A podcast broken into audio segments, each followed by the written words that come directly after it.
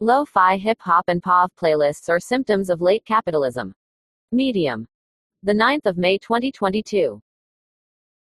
Disclaimer This is the translation of an article originally published at Tab UOL in 2020. The Brazilian influencer Mario Jr. grew popular beyond TikTok as he was turned into a national meme. One of the motivators was the fact that he was producing content in a format that is typical to the platform, POV or point of view. This audio-visual format generally appears in the tab, For You, on TikTok, which is a section that offers similar content to what the user has engaged previously, but not necessarily published by profiles they already follow. For that reason, the POV format has become a new engagement strategy in a social network that promotes the remix of videos, sounds and memes.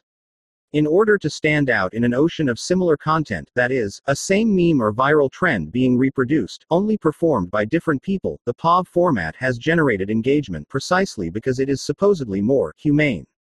Using soundtracks that, oftentimes, feature lyrics that communicate the message the creator wants to share, POV videos can also be very specific. They may portray embarrassing and trivial moments for teenagers or even the simulation of a relationship, such as in the case of Mario Jr.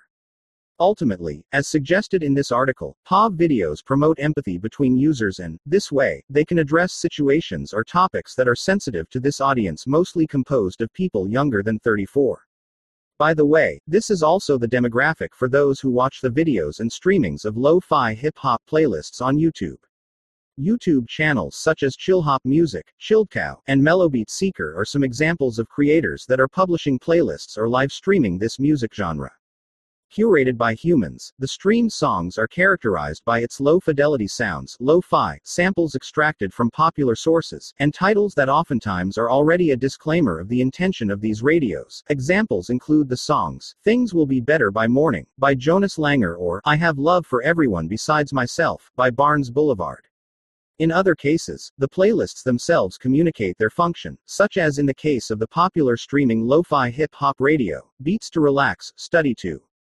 The streaming became popular after using a looping video of a girl studying 24 hours a day, 7 days a week. Since approximately 2015, this kind of content is multiplying on YouTube and Spotify, which brings us to the fact that the music genre is also achieving traction and influence over the industry. But unlike many other comment sections on the internet, the chat boxes in these channels are usually friendly and cozy. In the paper Beats to Relax, Study to Contradiction and Paradox in Lo-Fi Hip Hop, researchers Emma Winston and Laurence Saywood mention how microfictions or confessions are shared between users who, by their turn, are answered with supportive messages.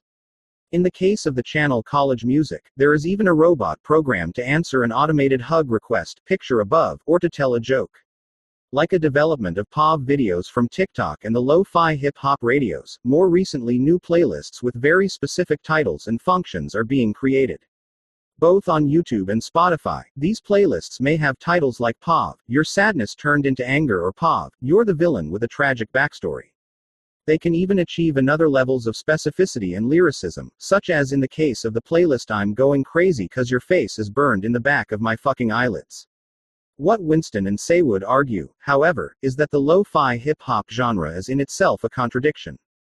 While these playlists are created for people who need energy and concentration to finish their tasks from school or work, or even to make them reach a specific mood, what actually happens is that these streamings are precisely a consequence of the late capitalism we live in. By using samples from other works, as well as the fact that the songs have low fidelity or have their quality purposefully reduced, lo-fi hip-hop is a genre that stresses a feeling of memory and nostalgia, even if the listener doesn't know the reference used there. Winston and Saywood make a comment on the case of the song, I Wonder If I'm Dead, by Evie, which uses a sample from the opening song of The Legend of Korra, 2012. What the researchers discovered is that the nostalgia feeling generated by the song was also experienced among listeners who never watched the animation. This finding reinforces the fact that this music genre uses technical resources to trigger the feeling of a past that, however, is not the actual past, but rather a sentiment fabricated in the present. In the researchers' words, far from a superficial engagement with the past, lo-fi hip-hop actually more resembles an extension and development of Boym's 2002-82 definition of reflective nostalgia, which seeks neither to engage only superficially with nostalgia, nor to recreate a perfect copy of a past life, but embraces the fragmentation of memory and defers any actual homecoming, enamored of distance, not the referent itself. Boym, 2002-82. We suggest that lo-fi hip-hop engages its listeners and producers simultaneously in nostalgia for their memories of childhood, but also for what is acknowledged to be an imagined past, not only unreachable in the present, but never experienced in the first instance. Nonetheless, lo-fi hip-hop is not the only music genre that plays with nostalgia and the fabrication of memories among its listeners. Winston and Saywood also mention music genres such as hauntology, hypnagogic pop, chillwave and vaporwave. In the case of hauntology, the genre borrows the term created by Jacques Derrida, which is a portmanteau of the words haunt and ontology, to address the image of a ghost that is neither present nor absent, neither dead nor alive. Mark Fisher also discussed this term from a political viewpoint, while Vermeulen and Den Akker added a sociological layer to the conversation by suggesting the coming of a new age, metamodernism, a subject I already wrote about here. Metamodernism is different from modernism and postmodernism for being neither optimistic nor pessimistic and ambiguous as its predecessors. In fact, metamodernism is full of mockery, which makes it similar to the memes created to lament contemporary issues. Still, even when one is at rock bottom, there is still a remnant of hope, nostalgia, and romanticism about how things could, one day, get better. The very fact that there is someone empathizing with that specific feeling is already a reason to make engagement more humane, as suggested in relation to POV videos on TikTok. I believe this is precisely the kind of humor enjoyed by millennials and Gen Z, especially when we see pages such as Melted Videos, which, by the way, also has this vaporwave aesthetics for their brand identity. Now, unlike TikTok's POV videos where there is an explicit narrative and characters, playlists are more subjective and, at most, they may have an illustration that makes the creator's intention more visible. Still, it is common sense that music can affect our mood or even be used for medicinal ends, such as in the case of music therapy. This method is so popular that even the Brazilian hospital Albert Einstein created specific playlists on YouTube, with titles such as Mother and Son Time. Similarly, music branding companies are creating playlists for specific experiences, a wedding party or a corporate event, for instance, as well to help people who suffer from anxiety. By the way, songs are being composed precisely for this end. During the pandemic, lo fi hip hop streamings became even more popular as they were being used as a resource to alleviate anxiety. One year before, in 2019, the YouTube channel College Radio also made a partnership with the Samaritans in the UK, so that they created a streaming that offered mental health resources to students. Instead of adding a comments section, the streaming features a live chat through which people can communicate. Winston and Saywood mentioned that, for the past years, the time spent at school increased as much as homework, an implementation that is simply reproducing the mechanisms of post Fordist economy. In other words, young people are being prepared not to perform repetitive tasks, which were already automated by machines, but rather to perform effective labor. This term, suggested by the theorist Paolo Virno, is about the way contemporary labor focuses on communication, emotion, and intellect, thoughts and discourses which make us function as productive machines. We are no longer educated to perform repetitive, mechanical, and predictable tasks, but rather to be increasingly more adaptable in terms of emotional and personal investment. According to Malcolm Harris, quoted by Winston and Saywood, the increasing prevalence of effective work in the post Fordist accompanied by a corresponding increase in emphasis upon preparing for the labor market which extends as far back as childhood. Those who preparing are millennials and younger, claims Harris, are being raised to work with their emotions as soon as they begin school, drilled to understand that efficiency is our existential purpose.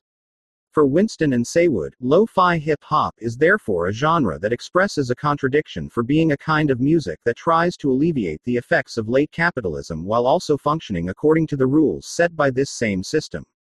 In other words, these streamings are made available on huge platforms, YouTube or Spotify, and some channels generate a recipe from ads or from the payment of fees for the streaming of a song.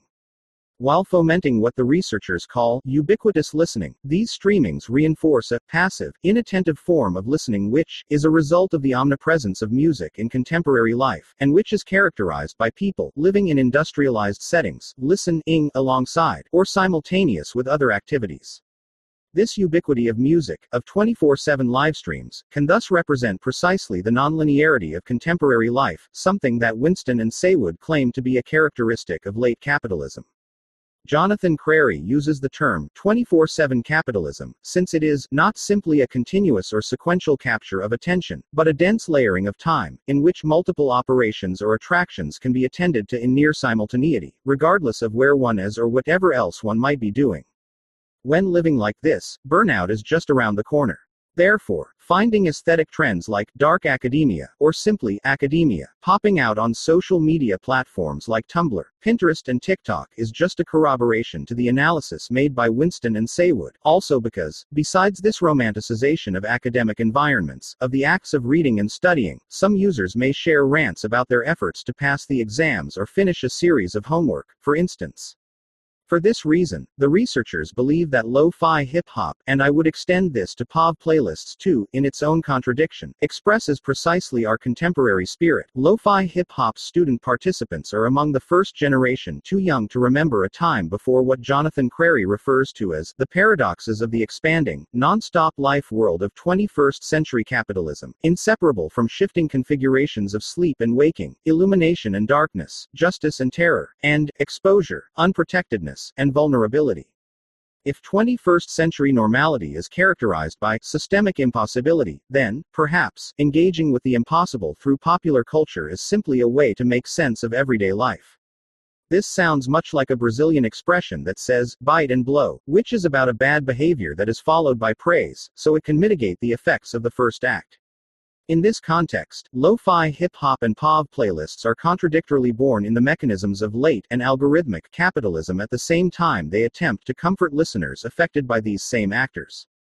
Once again, Mark Fisher can be mentioned here for when he argues in Capitalist Realism that even oppositional attitudes towards capitalism are co opted by the system and turned into a product, to the point that even the theorist himself has already become a meme.